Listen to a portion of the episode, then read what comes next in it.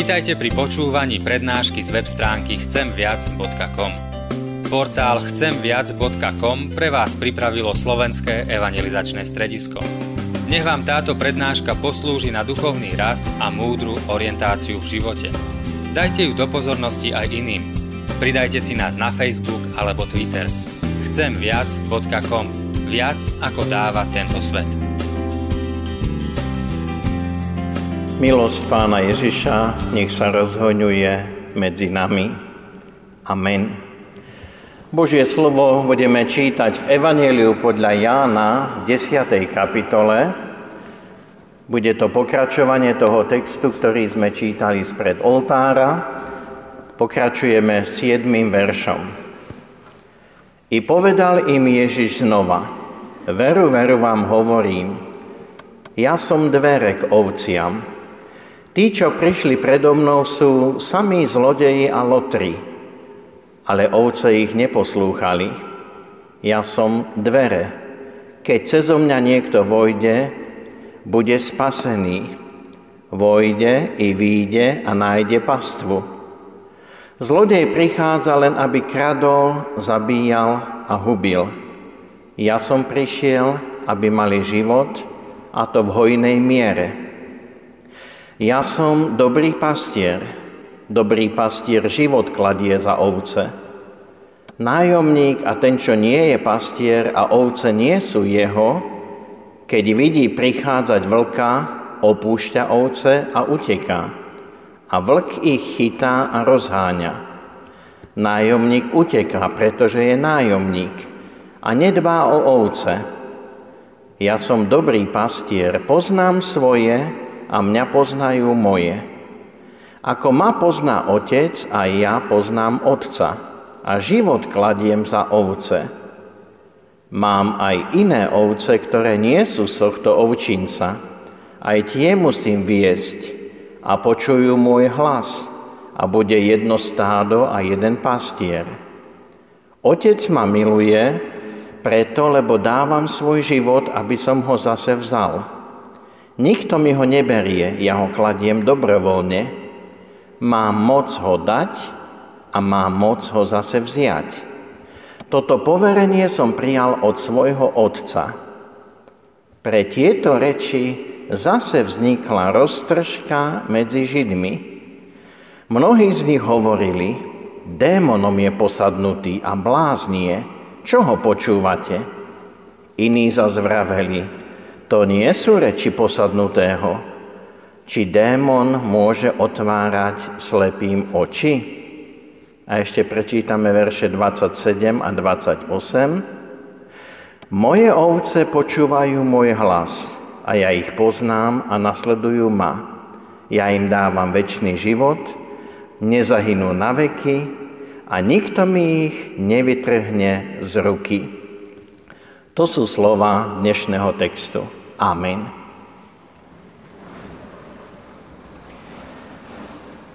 Milé sestry, milí bratia v Pánu Ježiši Kristu, máme pred sebou desiatú kapitolu Jánovho Evanielia. Úvod sme počuli spred oltára, teraz sme čítali až po verše 28.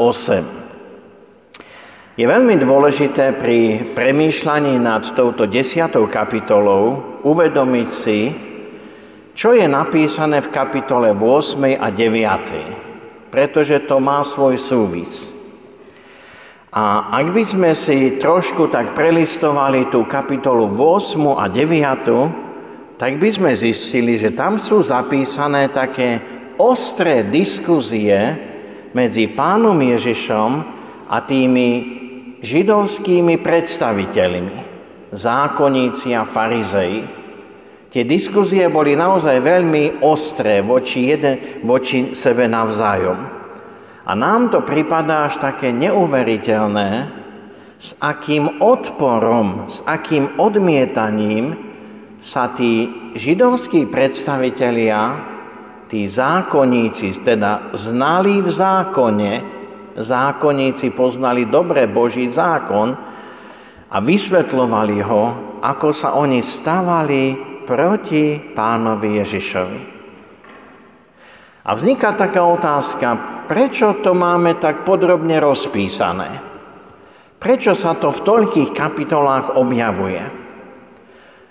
Isté nie len preto, aby sme videli, že to pán Ježiš mal ťažké a že nie len to, preto to máme zachytené, ale ja sa domnievam, že tam je práve poukaz na to, ako veľmi pánovi Ježišovi záležalo práve na izraelskom národe.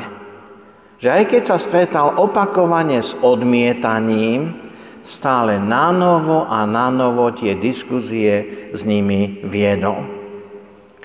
Vo všetkých tých kapitolách sa naozaj ukazuje a prejavuje Pán Ježiš ako ten, ktorý má záujem o národ izraelský. Napriek tomu, že mu hrozilo ukameňovanie, práve v 8. kapitola má tam taký verš, že chceli ho ukameňovať. To znamená, on napriek tomu vyhľadával vždy znovu a znovu príležitosť, aby oslovoval tento národ izraelský. My vieme, že to je tá postupnosť. Najprv Izrael, potom postupne každý ďalší národ. A my v našom texte v 16. verši sme počuli, mám aj iné ovce, ktoré nie sú z tohto ovčinca, aj tie musím viesť, počujú môj hlas a bude jedno stádo, jeden pastier. Teda pán Ježiš sa díva aj na národy mimo národa izraelského. No a máme desiatú kapitolu pred sebou. A v tejto desiatej kapitole pán Ježiš hovorí vo forme podobenstva. Je to podobenstvo veľmi známe o dobrom pastierovi, o ovečkách, o pastierovi. Takéto podobenstvo im bolo pomerne známe a mohli tomu rozumieť, lebo v starom zákone, v tej prvej časti Biblie, je viacero textov, ktoré práve používajú toto prirovnanie. Najznámejší žalm 23. Dnes patrí medzi tie najkrajšie, najznámejšie, ale aj v čase pred pánom Ježišom toto bol jeden z najkrajších žalmov. Hospodin je môj pastier, nebudem mať nedostatku. Alebo Izajáš 53. kapitola hovorí prirovnanie, že Izrael bez Boha ako ovce, ktoré blúdia. Alebo prorok Ezechiel v 34. kapitole hovorí o zlých a neverných pastieroch Izraela. Alebo prorok Jeremiáš hovorí o zasľúbení, že Pán Boh sa ujme svojho ľudu ako ten dobrý pastier. Prečo toto všetko pripomínam? Máme pred sebou tých predstaviteľov židovského národa. Oni toto nielenže poznali, oni mnohé z tých textov vedeli z pamäti. To nikto z nás toľko by nevedel z pamäti, z Biblie, ako oni vedeli zo starého zákona. Vedeli to z pamäti, dobre to poznali. Takže mohli tomu rozumieť. A najmä také podobenstvo z oblasti pastierstva je dosť pomerne zrozumiteľné aj vo vtedajšej dobe, aj v dnešnej dobe. V dnešnej dobe napríklad nemáme ovečky, že by sme ich chránili na, tam niekde na tých pastvinách v kamenných ohradách. My máme len drevené nejaké ohrady a sú tam strážcovia v noci, pastieri ale tu čítame, že mali kamenú ohradu. Mali aj nejaké dvere, bol tam strážnik. Často rozšírená možnosť bola, že nepásol majiteľ, ale si najal. Teda to sú tí nájomníci spomínaní v našom texte, ktorí boli platení za to, že sa starali o tie ovečky. Aj dnes to tak je. A bola to vo vtedajšej dobe veľmi náročná práca, pretože zodpovednosť za vodu, ktorej bol nedostatok, za dobré vhodné pastviny a ochrana pred divou zverou. Toto všetko oni dobre poznali zo, zo, zo svojej doby. Aj my to poznáme, z dnešných čias. Prečo to hovorím? O to prekvapujúcejšie je, že keď to pán Ježiš toto prirovnanie povedal, tam je v šiestom verši napísané, ale oni nerozumeli, čo im hovoril. Všetkým to bolo zrozumiteľné, aj nám teraz, a je tu napísané, a oni nerozumeli, čo im hovoril.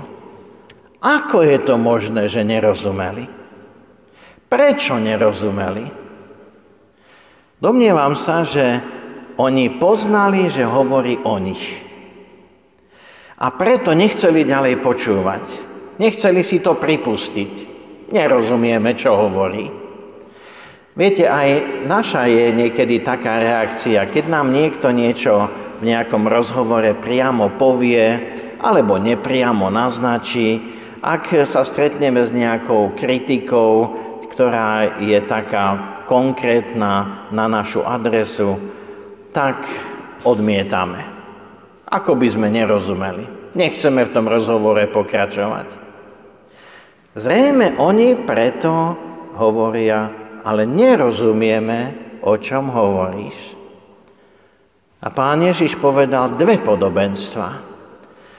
V tých dvoch podobenstvách použil to známe slovo ja som. Najprv povedal, ja som dvere k ovciam. Jediný zákonný prístup k ovečkám je cez dvere. Zlodej príde cez plot, hej, cez Ehm, tú ohradu. Ale jediný zákonný vstup k ovečkám je cez dvere. A pán Ježiš v 8. verši hovorí, tí, ktorí prišli predo mnou, sú sami zlodeji. O kom to hovorí? Určite nie o Jánovi Krstiteľovi, Ján Krstiteľ si verne konal svoju prácu a pripravoval cestu pánovi Ježišovi. Ján Krstiteľ išiel pred ním. Ale predsa pán Ježiš hovorí, tí, ktorí prišli predo mnou, sú sami zlodeji. O kom asi hovorí? Môžeme sa domnievať, že nehovorí o starozumných prorokoch, lebo proroci predpovedali jeho príchod. Avšak je dobré si pripomenúť, že medzi posledným prorokom starej zmluvy, medzi poslednou knihou Malachiáš a Evangeliom, kedy začína nová zmluva, je približne 400 rokov. A v tomto období 400 rokov utíchli prorocké hlasy. Naozaj, akoby v tom čase Pán Boh cez prorokov akoby mlčal ale v tom čase sa objavili mnohí novo takí proroci samozvaní, ktorí predstierali, že oni sú vodcovia Izraela a mnohých zviedli na svoju stranu. To boli tie mnohé makabejské vojny a viac menej, ako tam neišlo o duchovné veci, skôr o takú moc a prestíž. Mnohí prichádzali a vykladali Boží zákon. To boli práve tí farizei zákonníci, ktorí seba kládli, že my sme tí praví a jediní. A pán Ježiš povie, mnohí prišli predo mnou, ale sú to sami zlodeji a lotri.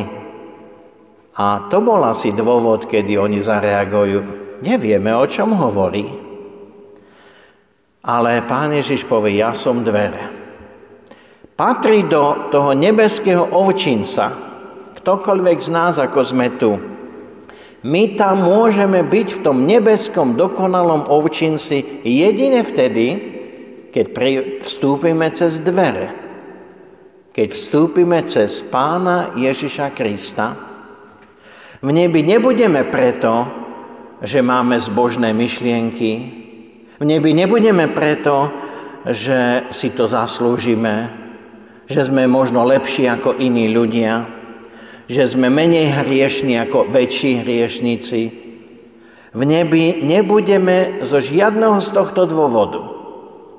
Len skrze krv pána Ježiša. Skrze očistenie pánom Ježišom. Len skrze Ježiša, skrze tieto jediné dvere vstúpime do nebeského ovčinca. A potom pán Ježiš povie, a ja som dobrý pastier. Dobrý pastier život kladie za ovce. Nájomník robí za mzdu a keď bolo nebezpečenstvo, uteká. To povedal pán Ježiš. Ale dobrý pastier, teda majiteľ, to je ten dobrý pastier, aj s nasadením života bojuje, neuteká od oviec a chráni ich pred nebezpečenstvom. Je celkom možné, že pán Ježiš, keď toto hovoril, im pripomenul nejakú udalosť, že sa to tak stalo. Že oni vedeli, že dobrý pastier od tých ovečiek neušiel a bojoval a možno aj svoj život tou tom boji s tou divou zverou položil. Ale keď pán Ježiš hovorí, ja som dobrý pastier a dobrý pastier život kladie za ovce, počujeme v tom, čo nám pán Ježiš hovorí. Nám dnes v 21. storočí do toho nebeského ovčinca vstúpime cez pána Ježiša preto a len a len preto, že On položil život za nás. To nie sú len slova, to je naozaj pravda. On položil svoj život za nás. A je tu napísané v 17. 18. verši. Kladiem svoj život, aby som ho zase vzal. Nikto mi ho neberie, ja ho kladiem dobrovoľne. Aká úžasná, veľká a nepochopiteľná Božia láska.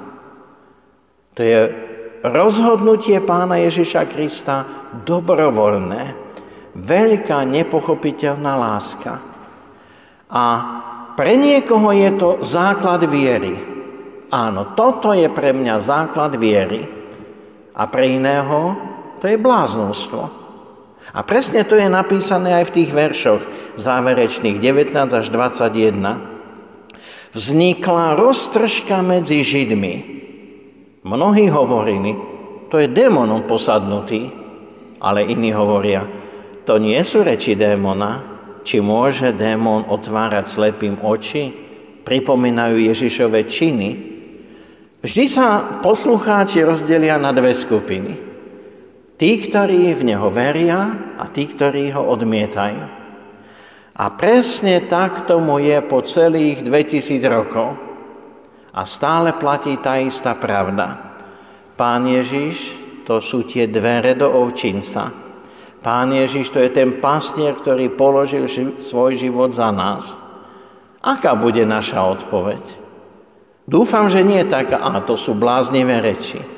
Nech je odpoveď každého z nás tak, taká, áno, verím tomu a skrze pána Ježiša, teším sa, že raz sa v nebeskom kráľovstve všetci zhromaždíme. Amen. Modlíme sa. Pane Ježiši Kriste, veľká vďaka, veľká, veľká vďaka Ti patrí za to, kým si, že si spasiteľom, že si záchrancom a že Ty si svoj svetý život položil za každého hriešníka, a že táto pravda platí pre všetky národy po celej tvári zeme.